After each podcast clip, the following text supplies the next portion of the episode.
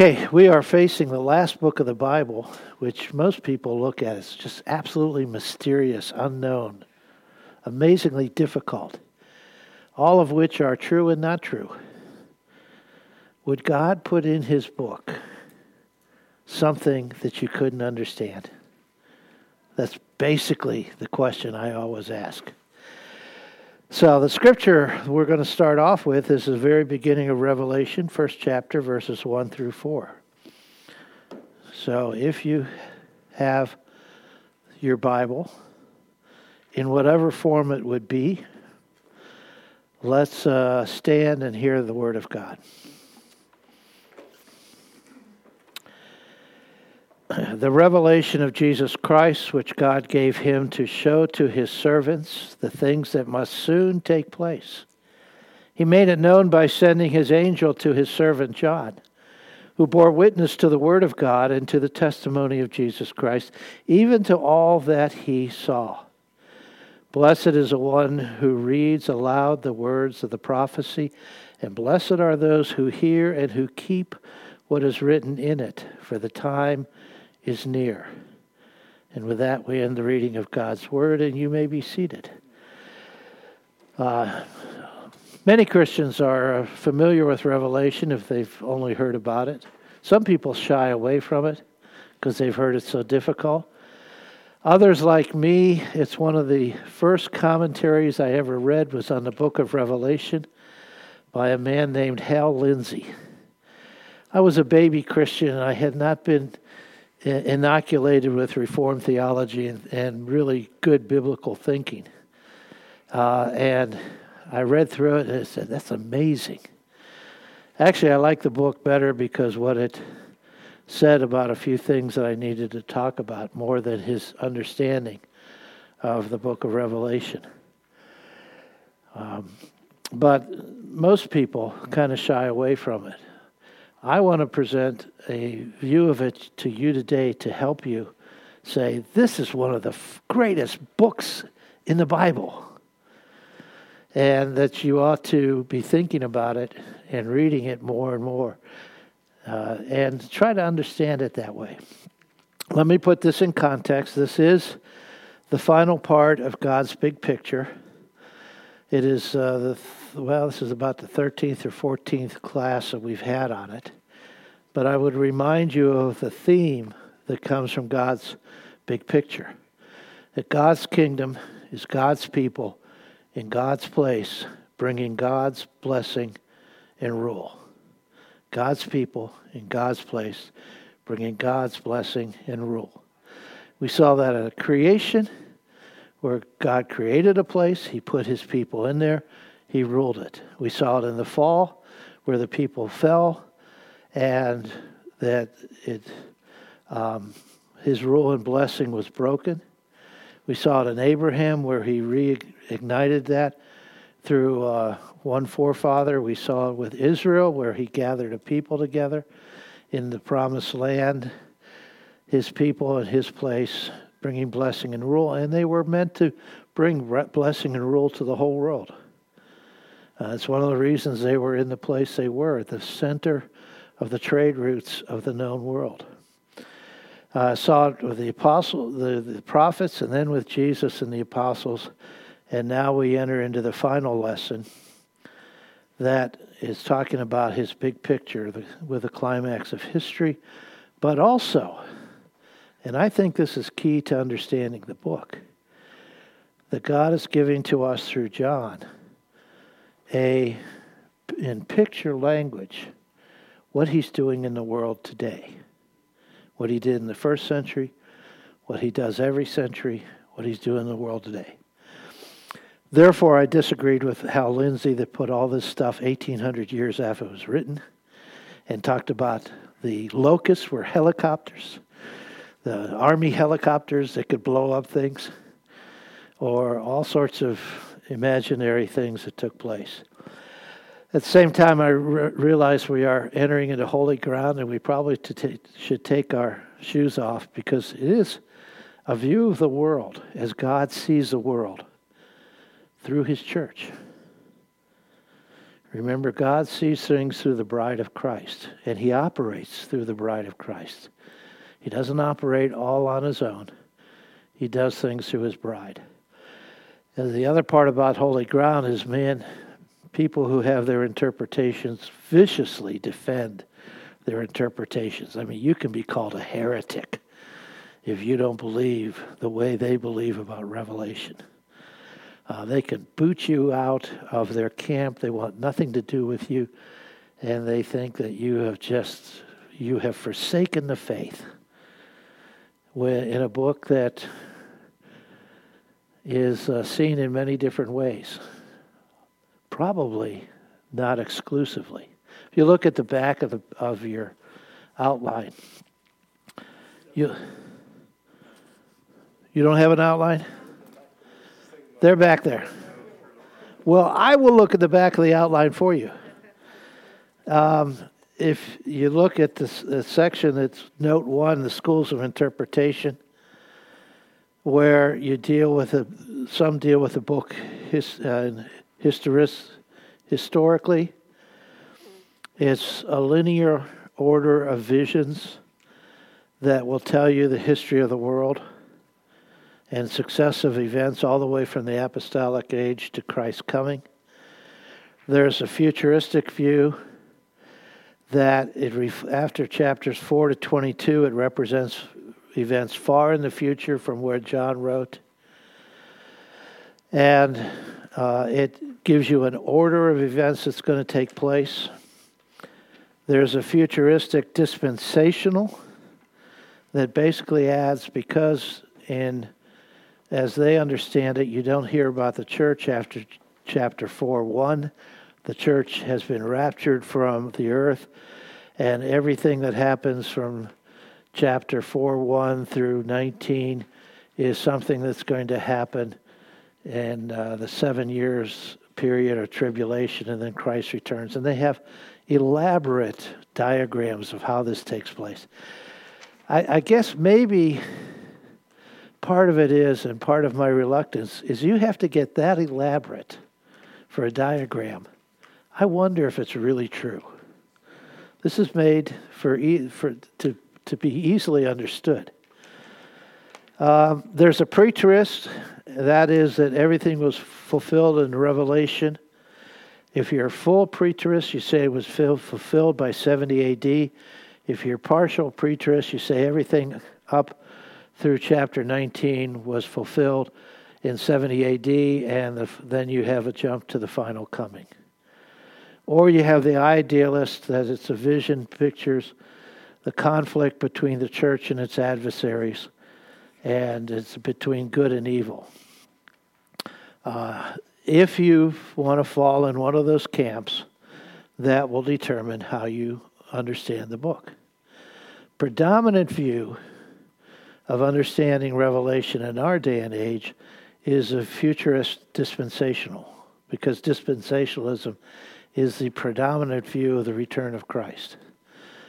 That, according to them, in Ephesians or uh, 1 Thessalonians 4, the church is raptured, taken away to meet Christ in the clouds. Seven year period comes, or depending on your on your view of dispensationalism, it happens in the middle of those seven years. It happens before. It happens, whatever. And that Revelation now talks about what happens in something that, at least from the uh, viewpoint of John the writer, happens at least 19, 2000, 1900, 2000 years in the future. Now, part of my problem with that is I don't think that's how the Bible is written. And it wouldn't make sense to anybody else. And I'll, I'll keep coming back to this. So, depending on how you do that. Now, there are also those who say, well, probably none of those are completely accurate, and it's a combination of the two. So, in Reform circles, the preterist view has been predominant that everything that happened in Revelation happened before 70 AD with the destruction of the temple, and that was God's judgment on Israel for rejecting the Messiah and persecuting the church. and now the church goes out in the world. Or they like it up 70 AD up through the end of or up through the middle of chapter 19 and then comes a look at the return of Christ. Uh, that's that's predominant. You know, if you think about it, that makes more sense for those who are living at that time. That it would speak to their time, as it would speak to our time, in that. So, uh, all I want to do today is under that theme, God's people in God's place, bringing God's blessing and rule, the kingdom of God to take a look and what I would hope to be a reasonable way of looking at this book and being able to understand what takes place. First of all, let's give an overview of the book. And that's from chapter, chapter 1, verse 1 to 8. Chapter verse 1 reminds us the book is apocalyptic literature. It says the revelation. That word in the Greek is apocalyptus, which means an unveiling, an unfolding, an opening up. And that's what revelation is meant to do, any kind of revelation. Creation opens up the idea that there is a creator. And we can see if we're looking at it uh, closely enough his eternal powers and his attributes. The scriptures are a revelation because from Genesis 1 through Revelation 22, it unveils who God is. And you get a good picture of the triune God, Father, Son, and Holy Spirit, who we are, what Christ has done for us, our salvation, and the way we are to live. Uh, but there is also a special type of revelation or a special type of literature called apocalyptic literature. It normally comes in symbols, in drama, even in a poetic style, which makes it difficult to understand because most of us like plain forward speech. You know, some of us, some people do not understand sarcasm because they don't understand the tongue in the cheek and they don't see the twinkle in the eye or they don't catch the little upturn on the mouth and they think they take it literally and they get offended. I was just kidding. It's sarcastic. Or they don't like sarcasm at all. And that's what symbolism, drama, poetic style does. It's written in informed imagery and imagination and not to be taken what I call woodenly.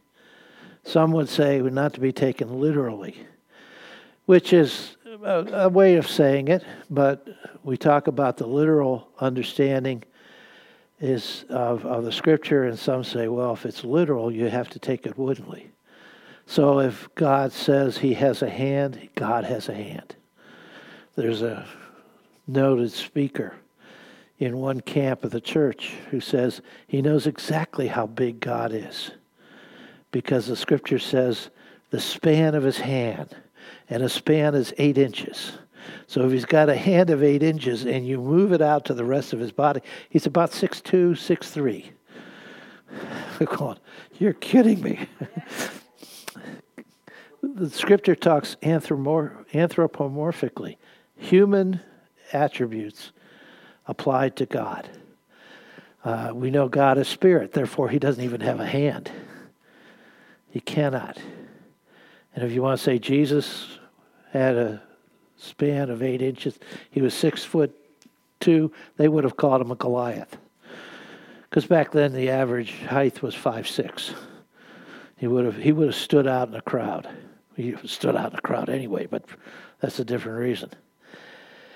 There are two Old Testament cousins, Daniel 7 to 12 and Zechariah, especially the first few chapters, where which are also apocalyptic literature. If you read the first at least seven chapters of Zechariah, you are faced with all these kind of visions that are weird, change, but behind them has have Old Testament meanings, and that can be opened up if you understand your Old Testament. The book stands as a word picture book, visuals and symbols expressed through words. Um, I think, yeah, it's just supplic, supp, yeah, this is my thinking. If John had lived in our day and had been given the book of Revelation, you could have put it on an iPod, or you could have put it on YouTube, and you get the visual of it. Well, he didn't. All he had was a, a stylus and a piece of paper, and so he had to write the symbols. He had to write the pictures. And so part of what you do when you read Revelation is you're looking, what does a picture show you? And some of it's really abstract art. But what does it show you? How does it come across? That somewhat makes it difficult to understand because some of us don't deal with abstracts and abstract art real well. I mean, if I'm looking at a pond, I want to look at a pond. I don't want to look at 40 colors put together saying, that's the pond. Are you kidding me? okay. But you, you get the picture of what that is. It's associated with extremes, overstatements, which cannot be taken woodenly, yet can be understood. Uh, it uses a lot of Old Testament imagery, but they're, they're, uh, the extremes it's almost like when you're talking with children. Sometimes you say something extreme. You say that 1,000 times. And the kid, if he's really a smart act, looks at you have you have you been counting how many times I said that? No, all you, it's an extreme. It's an exaggeration. And everyone takes it that way. Well, take some of these things as exaggerations more than just taking it in a wooden way. And uh, that's part of taking apocalyptic literature literally, is you take it in the style of literature that it is. We do that all the time in the Bible. We do not look at the Psalms and say, that's prose. It's poetry. It has certain styles, and you have to understand it. It, it we don't look at history and say, hmm, there's a deeper meaning to that than just historical facts that Reuben had 30,000 children in the Exodus. Obviously, that means something else. No, had Reuben, 30, had 30,000 children, or men, in the Exodus. Numbers are important, though may not be taken literally, woodenly. Example, in Revelation 7, you'll talk about the 144,000. Jehovah's Witnesses took that to mean that there were only going to be 144,000 people saved, and their problem came about the turn of the century when they got to 144,001. What do you do now? Do you knock off some of them and say, you're not really saved? Or do you say, well, it's only 144,000 at a time? So when one dies and one comes, you know, it balances out. Or you say there's only 144,000 true believers, and the rest are kind of substandard. Let's see, if you take it woodenly, that's the problem you run into. If you take it the way it was meant, 12,000 for 12 tribes equals 144,000, 12 being the number of perfection. 12 to the 10th, 12 to the multiplied by a thousand means the perfection of perfection, then you look and say, well, that's the complete, the complete number of individuals. That's what he's trying to get across. Uh, and that's also with the number seven. Seven is a number of completion or perfection and should be seen that way. Chapters may not be chronological, but rather concentric, cyclical, or retelling a previous one. There is one group of people that take a look at the seven seals, the seven trumpets, and the seven bowls, and, and or and those sections, and they say, one is the outer circle, the next one is the inner circle, third one is the inner inner circle, and now you got your bullseye. Okay. This one is intensified by this one. So it takes this one and it brings it, compacts it. And this one, the middle, does it even more. And that's how they interpret it. Well, that could be done. In fact, one of the first books that I really liked on Revelation did exactly that.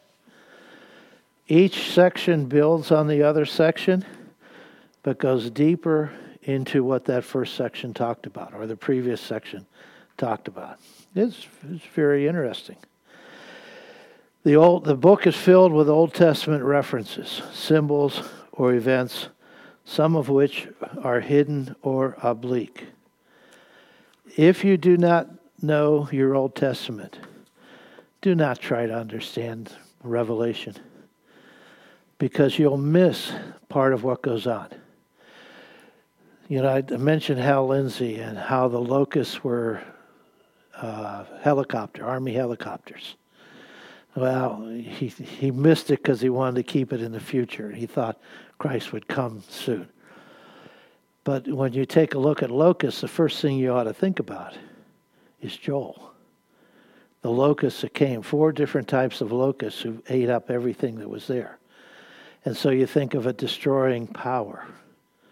May not actually be locusts, could be something else, but it's a destroying. That's the image. You will see as you go through this happen again and again. It pops up. So you, you need to know your Old Testament with, with its teaching there. Um, that's the first part. It's, it's revelation, it's apocalyptic literature. It's meant to be understood through its symbols and its teaching. The second is the chief subject matter is Jesus Christ. And this is where I think people go wrong with this book, especially if you apply it to the future. And they say, this is what's going to happen at the future of the world. Now, John, in his introduction, makes it quite clear. This is the revelation of Jesus Christ. That of can be taken in one of two ways. It's a revelation that comes from Jesus Christ, by God, through an angel, to his beloved disciple John, to the seven churches. Or it is a revelation about Jesus Christ. And what the book is meant to do is to show you Jesus. And I see that fits in with the rest of the scripture. Because every book from Genesis through Jude is meant to show you Jesus. As uh, I think it was Spurgeon said, you ought to be able to see Jesus in every page of the Bible. That's what the book, that's what Bible is. It's a revelation of Jesus Christ. In the Old Testament, you see him as Messiah, you see him in shadowy forms. The New Testament, you see Jesus as a substance in the gospel, and in the the rest of the literature, you see who he is and what he, and they kind of define who that substance is as they define Jesus and how then you live with him. Well, why don't we do that when we look at the book of Revelation? It's the same principle. I think the book, more than about the future or more about anything else, it's a means of seeing Jesus and really realizing him throughout his past pages. And you'll see that in a, in a couple minutes. It's primarily a letter to the church through the seven congregations, that is, uh, which, he, which God gave him to show to his servants the things that must soon take place. It was meant to be understood by these congregations, just like the rest of the Bible, especially the New Testament. Mark didn't write a gospel that said, This is really strange, and you'll never understand it, but this is God's word to you. No, no, no, no, come on. It was quite you you read it and you read it and you thought about it and you understood it. Even when peter says the difficult things of peter of, of paul that some people don't understand 2 peter 3 at least they understood it was from paul and you could understand it difficult take a lot of time but you could understand it the churches, the early churches, the seven churches especially mentioned in chapters 2 to 3, would have had to be able to stun, uh, understand it. Why? Next line. Otherwise, the book would be nonsense to the first readers and would never have made it into the canon. I mean, to me, that's just reasonable.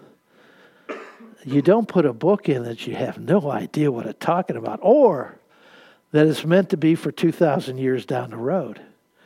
Who cares about 2,000 years down the road? We aren't even going to be around in 2,000. What is a book that talks about something 2,000 years in, in oh, down the road have much to do with us today? This book has a lot to do with the church in the first century and therefore in every other century.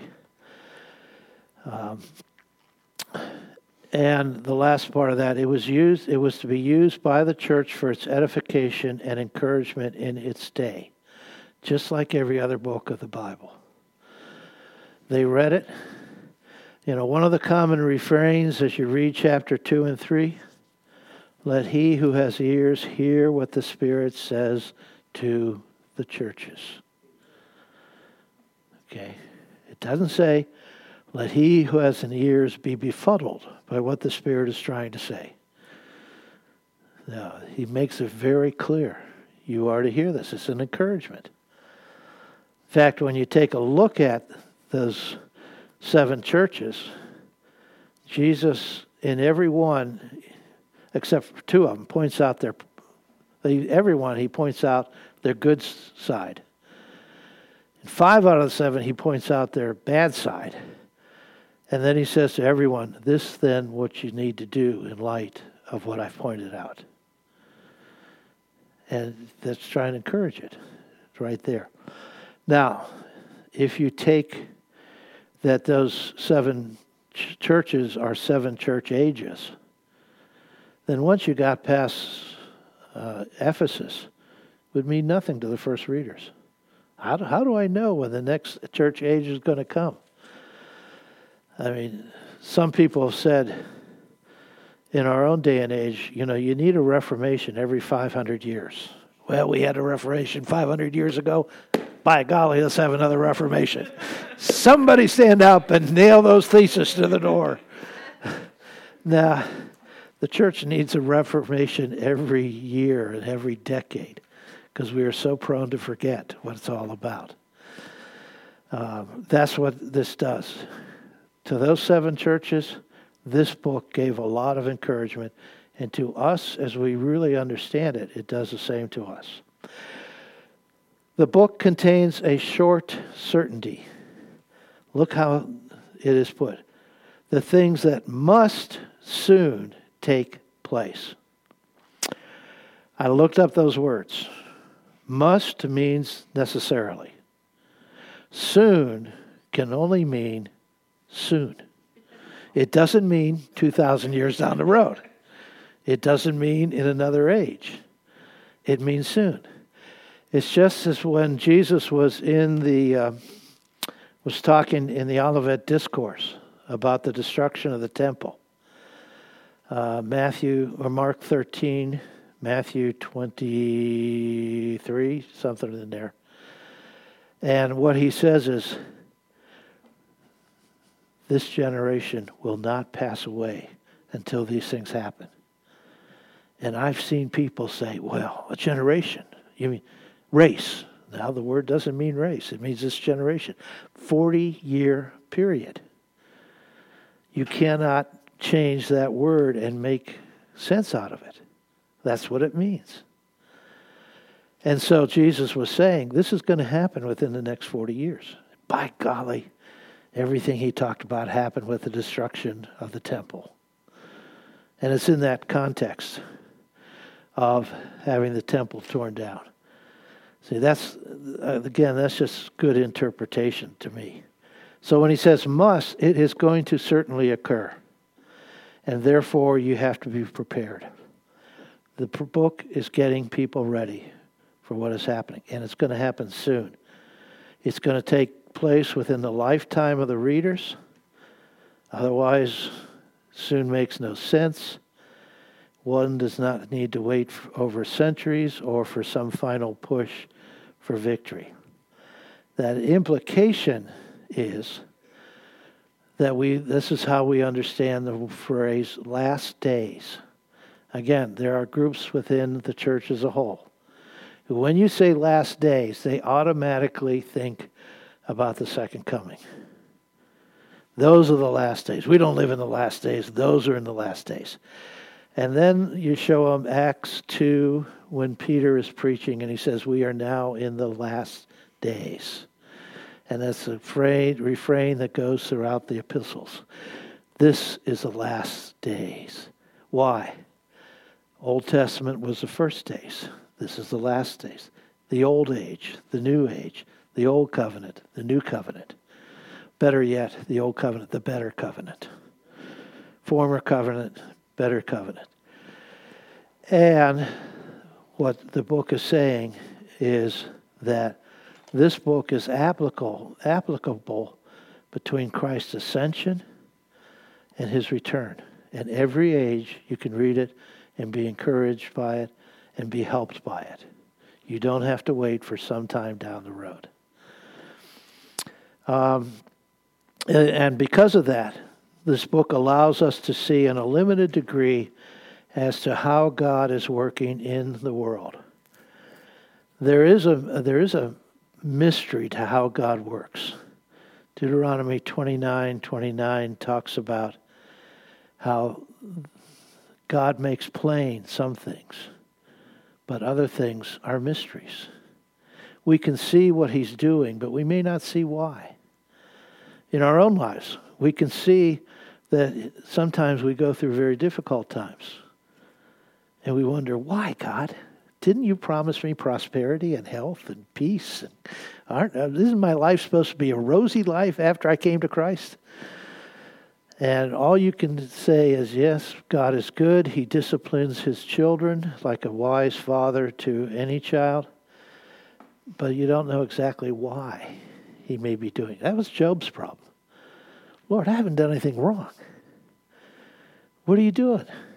And at the end, Lord says, I'm God. You know, suck it up. you know, where were you when I created this world? I'm, that's a little facetiousness, sarcasm there, but that's the idea. We don't always see it, but we do know the one who's behind it. Why is it that in the Reformation, Christian the Christian faith was so solid in Europe and North America? And now there are more Anglicans that go to church in Ethiopia than in the rest of the world. There are more people going to church in one country than all of the Christians in North America and Europe together. Whoa, I thought we were God's people. Uh, maybe not. Okay there goes my mega hat right there. Um, right then, you begin to see God has is working His plan out. We may not see what or why, but we do see what He's doing. I think that's the, one of the main messages of mes- of Revelation. God's working out His plan perfectly, guys. Don't sweat it. He's working out His plan. You may not see why but he's working out his plan. And this is what he is consistently doing in every age of the church, no matter what. Also, the book was given to a beloved disciple who faithfully witnessed to his Lord. Verse 2 it says it was given to John. He made it known by sending his angel to his servant John, who bore witness to the word of God and to the testimony of Jesus Christ, even to all that he saw. There's past tense in those verbs, which tells me that this is not writing about uh, the Word of God and the testimony which John is going to see, but what John, how John operated and why he would be the proper recipient of this. That is, from the cross onward, John was the apostle who continually gave great testimony to Jesus. In fact, if you look down to uh, verse 10, uh, verse 10? No, verse uh, 9. It says, I, John, your brother and partner in the tribulation and the kingdom and the patient endurance that are in Jesus Christ, was on the island of Patmos on account of the word of God and the testimony of Jesus. Patmos was a penal colony. It's relatively small island, 46 miles from the nearest other piece of land in the middle of the Aegean Sea. You, you know, you think Sing Sing in uh, San Francisco Bay is tough to get out of? Patmos was, they didn't even need guards. You just throw them on the island. They're not getting away. They probably had guards. But why is he there? Because of his witness and his testimony to Jesus Christ. The emperor had sent him there. And therefore, he had shown his reliability, and because of that, uh, he would be one familiar with the Savior, trusted with the daunting task of writing this last book of the Bible, and even possibly Revelation could be a summary of the Bible as a whole and the teaching of the Bible as a whole. If you look in your Hebrew Bible, I know you all carry around a Hebrew Bible, right? You look at the front because it starts in the back. They go from right to left and not left to right. You look at the back. The last book of your Hebrew Bible is First and Second Corinthians. What we call First, Second Corinthians. Excuse me. Chronicles. Excuse me. Did I say Corinthians? I'm an Old Testament, a New Testament guy. First, First and Second Chronicles. Thank you. That could have gone out wrong, and I could have gotten vilified for it. Everything he says is wrong because he said that. don't don't laugh that people do that. Um, it's the last book because it's a review of the total history of Israel from a very rose colored viewpoint. Mentions David, never says anything about him and Bathsheba and Uriah and getting called by Nathan. Uh, Nathan. Never says anything bad about anybody. I mean, this is the pinnacle 21st century book. Don't say anything bad about anybody. But that's because it's trying to show how God has blessed his people throughout history. And even though they're going into exile, there will come a time, and the last part of the book is, and Cyrus released the people to go back to the land. That's a, if you read that, you got a summary of that, of the Old Testament. If you read Revelation, I think you have a summary of the teachings of the whole Bible. Veiled, yes, but it's it's there. Um, and therefore, it's very worthwhile looking at. And that also means that this book is to be aligned with the other books of the Bible. It's meant to be read in light of the themes of the first 65 books, not in and of itself. It seems to me as if some people like to go the first 65 and then all of a sudden take Revelation out all by itself. And I, to me, they come up with fanciful uh, interpretations because they don't put it in line with the rest of the book. Remember, this is one book with 66 books. And they all fit together because they are inspired, breathed out by God. They have His authority, but they have His unity as well. The book is filled with blessings to those who read it and keep it. Verse 3 First of seven blessings Blessed is the one who reads aloud the words of this prophecy, and blessed are those who hear and keep what is written in it, for the time is near. Probably it says, Blessed is the one who reads aloud the words of the prophecy because they didn't have a printing press. And so the way in which a congregation heard a letter from anybody, it was read in their in their midst. They may have copied it, they may have gotten a copy of it, but they didn't do a lot of writing, and some of the poorer people did not have pen and paper to do that. So you read it. The one who reads it has a blessing, and those who hear and keep what is written in it have a blessing, which is an Old Testament uh, teaching. It says, listen to God. It doesn't mean just hear with your ears, it means obey what you hear. And that's all that is being told. Why? For the time is, there's that sticky little word, near. It's soon. It's, a, it's upon you. It's right before you. Again, in twice in four, four verses, the uh, author has told us this book is for the age in which it was first written, and then it extrapolates to the others. What is written in here is something, the whole 22 chapters are something for the whole church and all those seven churches. Book also is one of worship, 4 through 8. John to the seven churches that are in Asia. Grace to you and peace from him who is and who was and who is to come, and from the seven spirits who are before his throne, and from Jesus Christ, the faithful witness, the firstborn of the dead, and the ruler of the kings of earth, in him who loves us, to him who loves us and has freed us from our sins by his blood and made us a kingdom, priests to his God and Father. To him be glory and dominion forever and ever. Amen. Behold, he is coming with the clouds, and every eye will see him, even those who pierced him, and all tribes on the earth, of the earth will wail on account of him. Even so, Amen.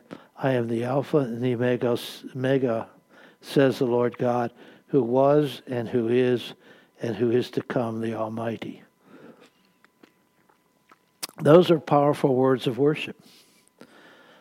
Uh, and it not only gives us the doctrine of the Trinity, of the God who is and was and was to come, also Jesus Christ, but also the seven spirits. And again, seven is not literally seven different spirits. It's the idea this is the perfect spirit. Who's perfect spirit? Only one, Holy Spirit. You have a doctrine of the Trinity. It talks about being freed, made a kingdom, and it praises uh, the Lord by talking about his glory and dominion forever and ever. Amen. And he is coming in the clouds. Again, an Old Testament reference. When did God come to his people? He, or how? He came in the clouds. There they are out in the, in the wilderness being chased by the Egyptians after they had fled Egypt. And God comes before them during the day as a great cloud. And he puts himself between the Egyptians and the Israelites. And when it turns night, he becomes a huge fire. A cloud that protects them not only from the Egyptians, but the hot sun. A fire that gives them heat in the cold uh, desert. And wherever that cloud and fire went, the people were meant to follow.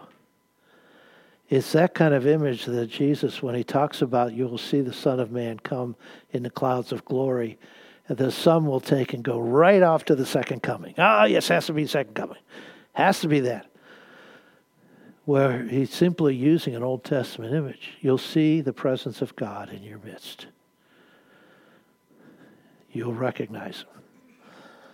Again, I see why the Old Testament, you got to know your Old Testament to understand, I think, to understand this correctly. Uh, then you have the book's overall call. It's to obey what it says as we exercise faith and hope, being a call to. And these are some of the calls discipleship through following the Lamb, bearing witness in strife and suffering, resistant to evil committed to Christ despite the situation, loyal to the King above all, and convinced about the truth. In short, this is how we are called to worship God. Again, remember, worship is not something you do on Sunday morning. Worship is all of life. And that's what I think this book is saying. This is how you worship God in the good times and the bad. Many of the scenes that you'll see in Revelation are what? Horrific scenes. Really bad times. And reminding the people that some of their fellow Christians are martyrs. They were killed for the faith. It's like in Nigeria, where the Muslims have killed hundreds of Christians simply for being Christians. You know, the press gets all excited about when a few Muslims are killed by some deranged person in what was New Zealand. Never reported hundreds of Christians being killed by Muslims. But you see, we live in a country where we have the privilege, maybe not privilege, but we have the privilege of not being attacked for our faith in that way. We have other ways we're attacked. You can't talk on a college campus about Christ. You can't talk, and even some things that the church wants to do are denied because it's the church. And that's part of our suffering that takes place. There may come a time, and a time in which where we have enjoyed popularity, we no longer will enjoy it. And we will be persecuted like the Nigerians and others. And people bewail that. But, ladies and gentlemen, we were born, reborn for that those who are in Christ will suffer. And if we haven't suffered, we got to think to ourselves, man, am I reborn in Christ? Now, not that it goes on all the time, but that it does happen. And this book is meant, especially eh, throughout the ages, to remind us whatever you suffer for Christ is worth it above the suffering how does Paul put it? Such a light and momentary affliction. How getting 39 lashes on your back is a light and momentary affliction. I have no idea. Except in the broader picture. Paul went through that because that's how he shared the gospel. Think about it. You went on a right State, and all of a sudden they picked you up, threw you against one of the poles, and did 39 lashes on your back simply for being a Christian. And we go, Hallelujah! You know, like Paul in the Philippian jail, praying and praising God at midnight when his back and his legs had to be killing him from what he went through. But he knew that might light and momentary affliction. And this is how, and this gives you a perspective of what happens when you go through those times of suffering for Christ. The other thing I would remind you that having a hangnail is not suffering for Christ. Having cancer is not necessarily suffering for Christ. Losing a loved one is not necessarily suffering for it. It's something that every human being goes through. And that doesn't make it suffering for Christ. What makes it suffering for Christ is because you're doing it because you represent Christ. Yeah, my daughter looked at me cross eyed. I've been suffering for Christ. oh, no, your daughter's a teenager. Teenagers always look at their parents cross eyed because they have no idea what it's like to be a parent or what it's like to grow up. You have just enjoyed parenthood. So that's part of what you're looking at when you look at the book. Three main images, and I took this from a, a, a book whose title was The Throne, the Lamb, and the Dragon. Well, that was a real original putting that on this paper. The, the idea is the throne of God. Think, think about this. You get done with the congregations, and the first thing you see is the throne of God. And the response of the elder and the angels to that is that in the uh, 11th verse, Worthy are you, our Lord and God, to receive glory and honor and power, for you created all things, and by your will they exist and were created. It's not only that He created all of what we see, But God also creates everything that takes place. By His will, they exist. Why? Because ultimately they're meant to give Him glory. Then you have the Lamb, and chapter 5 especially, and He is revered for by angels and elders. Worthy are you to take the scroll and to open its seals. Scroll is the idea of history being written. You were slain, and by your blood you ransomed people for God from every tribe and language and people and nations, and you have made them a kingdom and priests to our God, and they shall reign on the earth. There's a picture of what Christ is doing, and it is mysterious only because we wonder how it's taking place. But is also real that from every tribe and language and people and nation, uh, nation not meaning the way we use nation, but groups of people. Um, every one of them, he's bringing people of his own. And he's at work doing it. You know, again, we get discouraged because we see the darkness all around us, especially in our own culture that used to be exemplary light before God. And then I, uh, I get discouraged, and then I remember the phrase of the Reformation from darkness, light. The darker it gets, the more God's light shines. And the darker society gets, the more the light of Christ is a beam and a beacon that draws people to himself. So when you suffer from Christ, that's the darkness that brings light. Well, I went from teaching to preaching. Sorry about that. uh, let me pause for a minute to get a drink of water, and if you have any questions or comments. Or you can get up and stretch and stop going to sleep.